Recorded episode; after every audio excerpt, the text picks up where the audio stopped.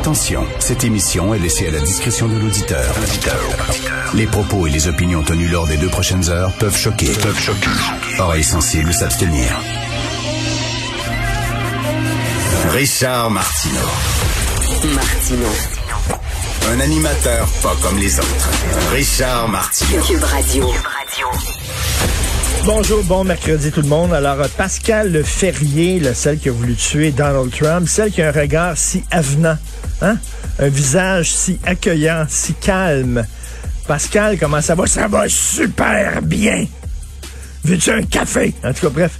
Elle a été radicalisée par des groupes d'extrême gauche. Gadon, gadon, gadon, hein? Parce que souvent, on parle, ben, avec raison, du danger euh, que représentent les groupes d'extrême droite. Puis il y a souvent des textes sur l'extrême droite, puis c'est dangereux. Puis effectivement, l'extrême droite euh, peut être inquiétante, mais il y a aussi l'extrême gauche, que ça part de coucou.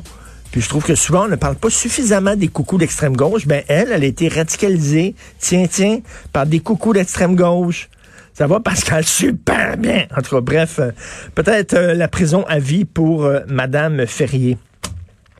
Je flashais hier en disant, là, on parle peut-être envoyer des, des, policiers dans les maisons privées, puis la deuxième vague, puis le reconfinement, puis les policiers qui rentrent dans un restaurant, puis dans un bar. C'est, c'est vraiment, c'est pas normal ce qu'on vit, là, vraiment, c'est pas normal. Et je me disais, tout ça, c'est en attendant le vaccin, là.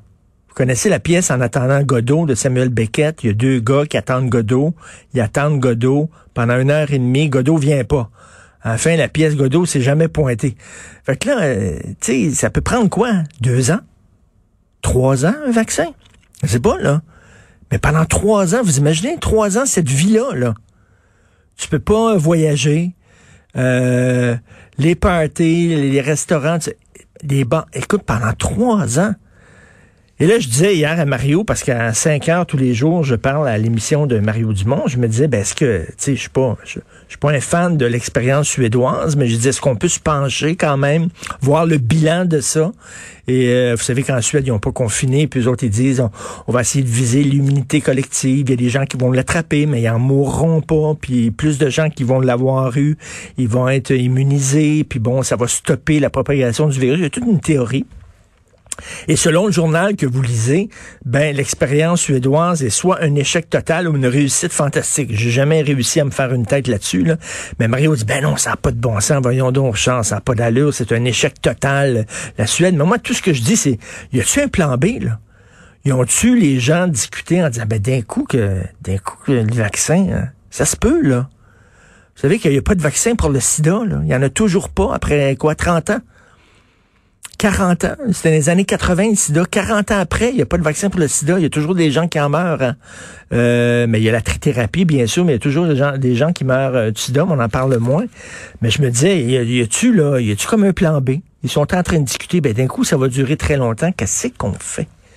En tout cas, bref, euh, si l'été prochain, là, on peut pas voyager, puis c'est la même affaire, puis on est pogné, puis ça Wow, ça va être ça va être extrêmement difficile. Pas étonnant que la vente et la prescription d'antidépresseurs euh, euh, connaissent une popularité comme ça, une hausse spectaculaire.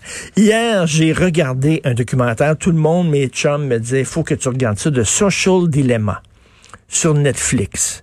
Tout le monde me disait, Richard, tu dois regarder ça. Hier, j'ai croisé, j'avais un tournage pour les francs-tireurs. Le réalisateur me dit, c'est hallucinant. Donc, j'ai regardé ce documentaire d'une heure trente sur Netflix de Social Dilemma et qui montre à quel point euh, les réseaux sociaux, les Twitter, les Instagram, les Facebook, les Google de ce monde polarise les gens, radicalise les gens. Et là, ce qui est intéressant dans ce documentaire-là, moi, je me disais, oh, ça fait théorie du complot ça m'énerve un peu, là. Tu sais, c'est dangereux, Google, puis Facebook, c'est dangereux avec de la musique, là. Boum, boum. Je dis non, ça ne m'intéresse pas vraiment de regarder ça, mais je regarde ça, c'est passionnant. C'est vraiment bon. Euh, écoutez, je suis pas 100% euh, d'accord avec tout. La, réalisation est très, très plate. Euh, il y a des côtés, il y a des bouts qui sont dramatisés avec des comédiens très mauvais. Ça, c'est super mauvais. Mais ce qui est intéressant, c'est qu'on va pas chercher là, des analystes des réseaux sociaux, des commentateurs, des psychologues, tout ça. On a interviewé les gens qui les ont faites. Il y a l'inventeur du bouton like sur Facebook qui est là. Il y a quelqu'un qui a travaillé pendant des années à Twitter, Instagram. Ils sont allés les chercher. Le gars qui a développé Google, celui qui travaillait pour Facebook, puis sa job, c'était de monétariser Facebook, de, faire en sorte que Facebook soit profitable et apporte de l'argent. C'est des gens, là, vraiment, eux autres disent premièrement, nos enfants, ils vont pas ces médias sociaux parce qu'on sait ce que c'est, on sait le mal que ça fait et on empêche nos enfants d'y aller. Ce sont les créateurs de ces gadgets-là. C'est ça qui est incroyable dans ce documentaire-là, c'est qu'ils sont allés chercher ces gens-là qui ont créé ça, qui étaient contents de créer ces médias sociaux-là et qui ont dit maintenant, on a créé un Frankenstein qui, qui s'est échappé du laboratoire, puis on a perdu le contrôle, puis c'est dangereux. Ce qu'ils disent, c'est que Facebook, Google, etc., ce qu'ils veulent, eux autres, c'est que tu passes le plus de temps possible euh, on, à l'écran, sur leur site, que tu passes le plus de temps possible sur Facebook. Parce que plus longtemps tu es là, plus ils vont pouvoir vendre de la publicité chère aux annonceurs en disant, regardez là, il y a des 15 gonzillions de gens qui nous regardent, ils passent tant d'heures par jour à nous regarder, etc. Tout ça, ça se monétarise. Fait qu'est-ce qu'ils font pour que tu passes 4 heures par jour sur Facebook? C'est qu'ils t'envoient des choses qu'ils savent que t'aimes.